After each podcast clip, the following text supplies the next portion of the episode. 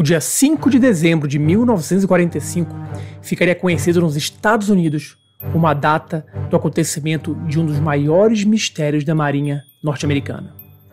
Foi neste dia que seis aviões militares desapareceram sem deixar vestígios e nunca mais foram encontrados, mesmo após intensas buscas envolvendo outros aviões, navios e até mesmo barcos mercantes o que teria acontecido com o voo 19. Bom dia, boa tarde, boa noite, boa madrugada. Eu sou Thiago Luiz Chiquete. Sejam bem-vindos ao canal Desvendando Mistérios.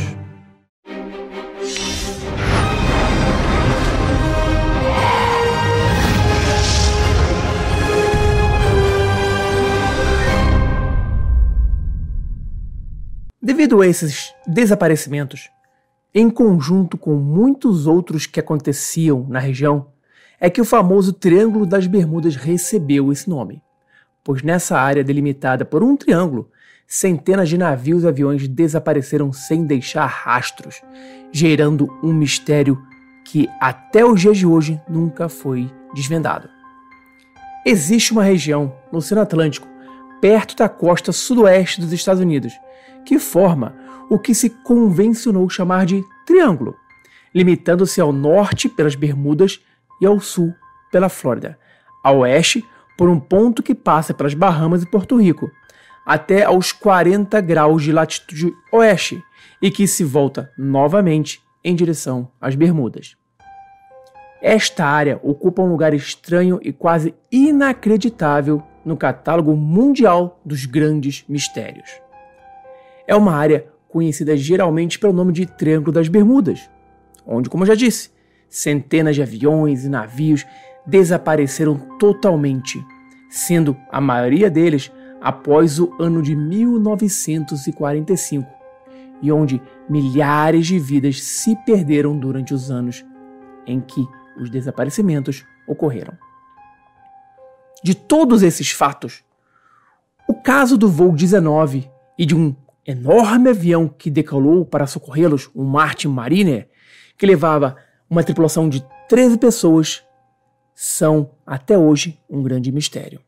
Parecem que foram evaporados em pleno ar. A esquadrilha, voo 19, era a designação de um grupo de aviões que se perdera e que decolara de sua base em Fort Lauderdale, nos Estados Unidos, na Flórida, naquela tarde de 5 de dezembro de 1945. As aeronaves eram pilotadas por cinco aviadores e contavam com nove membros na tripulação, distribuídos dois a dois em cada avião, menos um deles. Um desses membros da tripulação que pediu para ser retirado das turmas de voo devido a um pressentimento. Os aviões eram aparelhos Grumman's navais, modelos TBM-3 Avenger, bombardeiros com torpedos e cada um deles levava bastante combustível para um voo de mais de 1.600 km. A temperatura naquele dia era de 18 graus, o sol brilhava e havia pequenas nuvens esparsas e ventos moderados de nordeste. Pilotos que haviam voado antes naquele dia haviam constatado as condições ideais de voo. O plano de voo da equipe da Esquadrilha 19 era o seguinte: seguir uma linha triangular, iniciando na base aeronaval de Fort Lauderdale, na Flórida, avançando 250 km para leste, 65 km para o norte e depois de volta à base de origem. O tempo estimado de voo era de duas horas. Os aviões do Esquadrão 19 decolaram às 2 horas da tarde e às 2 e 10 estavam todos no ar. O tenente Charles Taylor, com mais de 2.500 horas de voo e que estava no comando da esquadrilha, guiou seus comandados ao norte de Bimini, onde eles deveriam fazer ataques de treinamento sobre um casco desmantelado de um navio que seria o seu alvo. Tanto os pilotos como os tripulantes eram experientes e não havia nenhuma razão para esperar algo de natureza excepcional naquela missão rotineira. Mas algo aconteceu.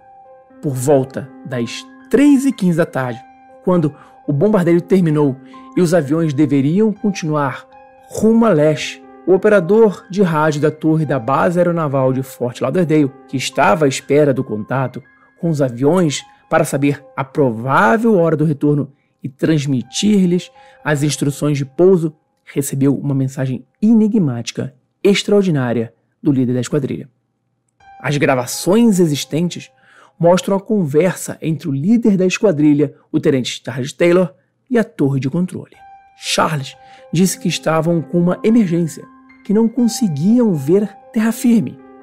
Eles foram orientados para ir para oeste, mas eles não sabiam onde ficava o oeste. Charles disse que estava tudo estranho. O oceano estava estranho. Às três e meia da tarde, o instrutor-chefe dos voos em Fort Lauderdale captou em seu rádio uma mensagem de alguém chamando Powers, um dos alunos pilotos, pedindo informações a respeito da leitura de sua bússola, e ouviu de Power que ele não sabiam onde estavam. As suas duas bússolas não estavam funcionando. Eles estavam tentando encontrar Fort Lauderdale, mas só viram uma ilhota e nada mais. Isso indicava que o avião do, do, instrutor do voo 19 não estava sobre a costa e que toda a esquadrilha, já que nenhum deles conseguia ver a terra, que normalmente seguiria em continuação às ilhas baixas da costa da Flórida, havia perdido a direção. Foi ficando cada vez mais difícil captar as mensagens do voo 19 devido a uma estranha estática. Aparentemente, o voo 19 já não podia ouvir as mensagens enviadas pela torre de controle, mas a torre de controle conseguia ouvir a conversa trocada entre os aviões. Algumas se referiam a uma possível falta de combustível, outras aos problemas com as bússolas. A falta de comunicação fez com que fosse dada a ordem para que um avião de resgate, um bimotor Martin Mariner, hidroavião da patrulha da base, com uma tripulação de 13 pessoas, decolasse da Base Aeronaval Rio Banana, ou Base Aérea de Patrick, na Flórida.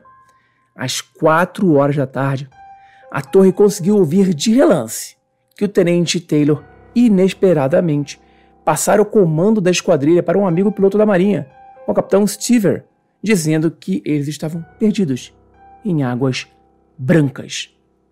Nesse meio tempo, a torre de controle recebeu uma mensagem enviada poucos minutos após a decolagem do tenente Com, um dos oficiais do Martin Mariner. Essa foi a última mensagem recebida do avião de resgate. Logo depois, todas as unidades de busca receberam uma mensagem urgente, dizendo que eram seis e não mais cinco aviões desaparecidos. O avião de resgate, com seus 13 tripulantes, também desaparecera misteriosamente. Um pouco depois das sete da noite, no entanto, a base aeronaval de Opaloca, em Miami, captou uma mensagem que chamava FT, FT, que era o prefixo dos aviões do voo 19.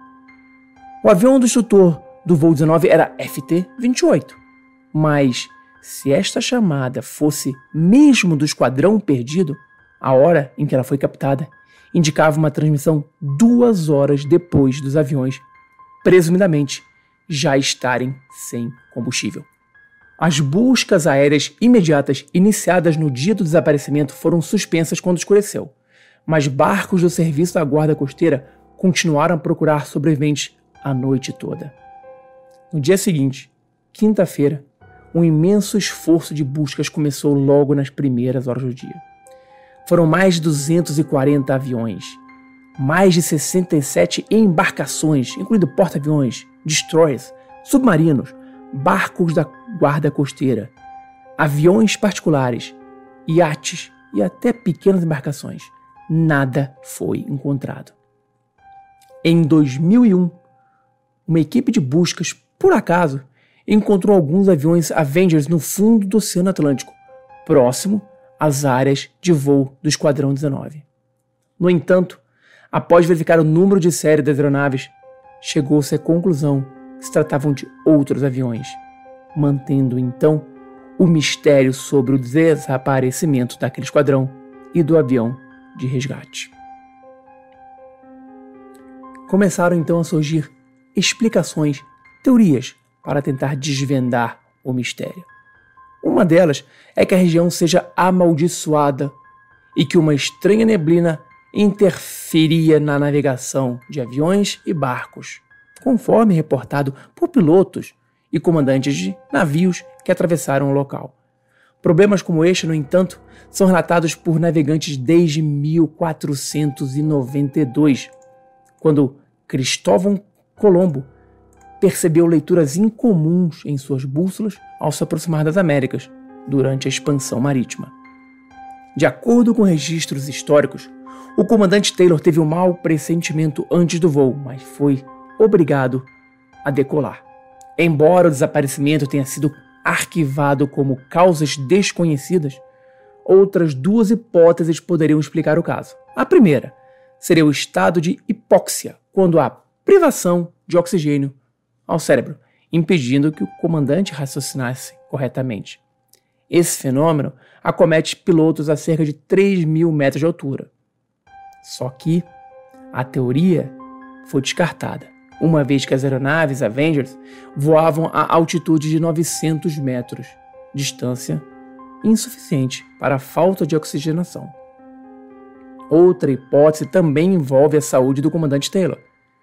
A desorientação, deficiência de julgamento, alucinações e mudança de comportamento também são sintomas do envenenamento por monóxido de carbono. Como os grandes e potentes motores dos torpedeiros ficavam na parte da frente dos aviões, um buraco na lataria poderia ter permitido o vazamento de gás para dentro da cabine, causando a confusão. Muitas hipóteses foram levantadas para explicar o desaparecimento do voo da Esquadrilha 19, como abdução alienígena, que foi até retratada no final do filme Contatos Imediatos do Terceiro Grau de Steven Spielberg. O desaparecimento dos seis aviões se mantém sem solução até os dias de hoje, sendo o maior mistério sobre aviões desaparecidos de toda a história da aviação. Mas o que teria acontecido com os Avengers do voo 19 e com o Martin Mariner, que saíra em missão de resgate? Teriam sido abduzidos? Desapareceram no mar? E você, o que acha? Deixe seu comentário. Um abraço e até o próximo vídeo.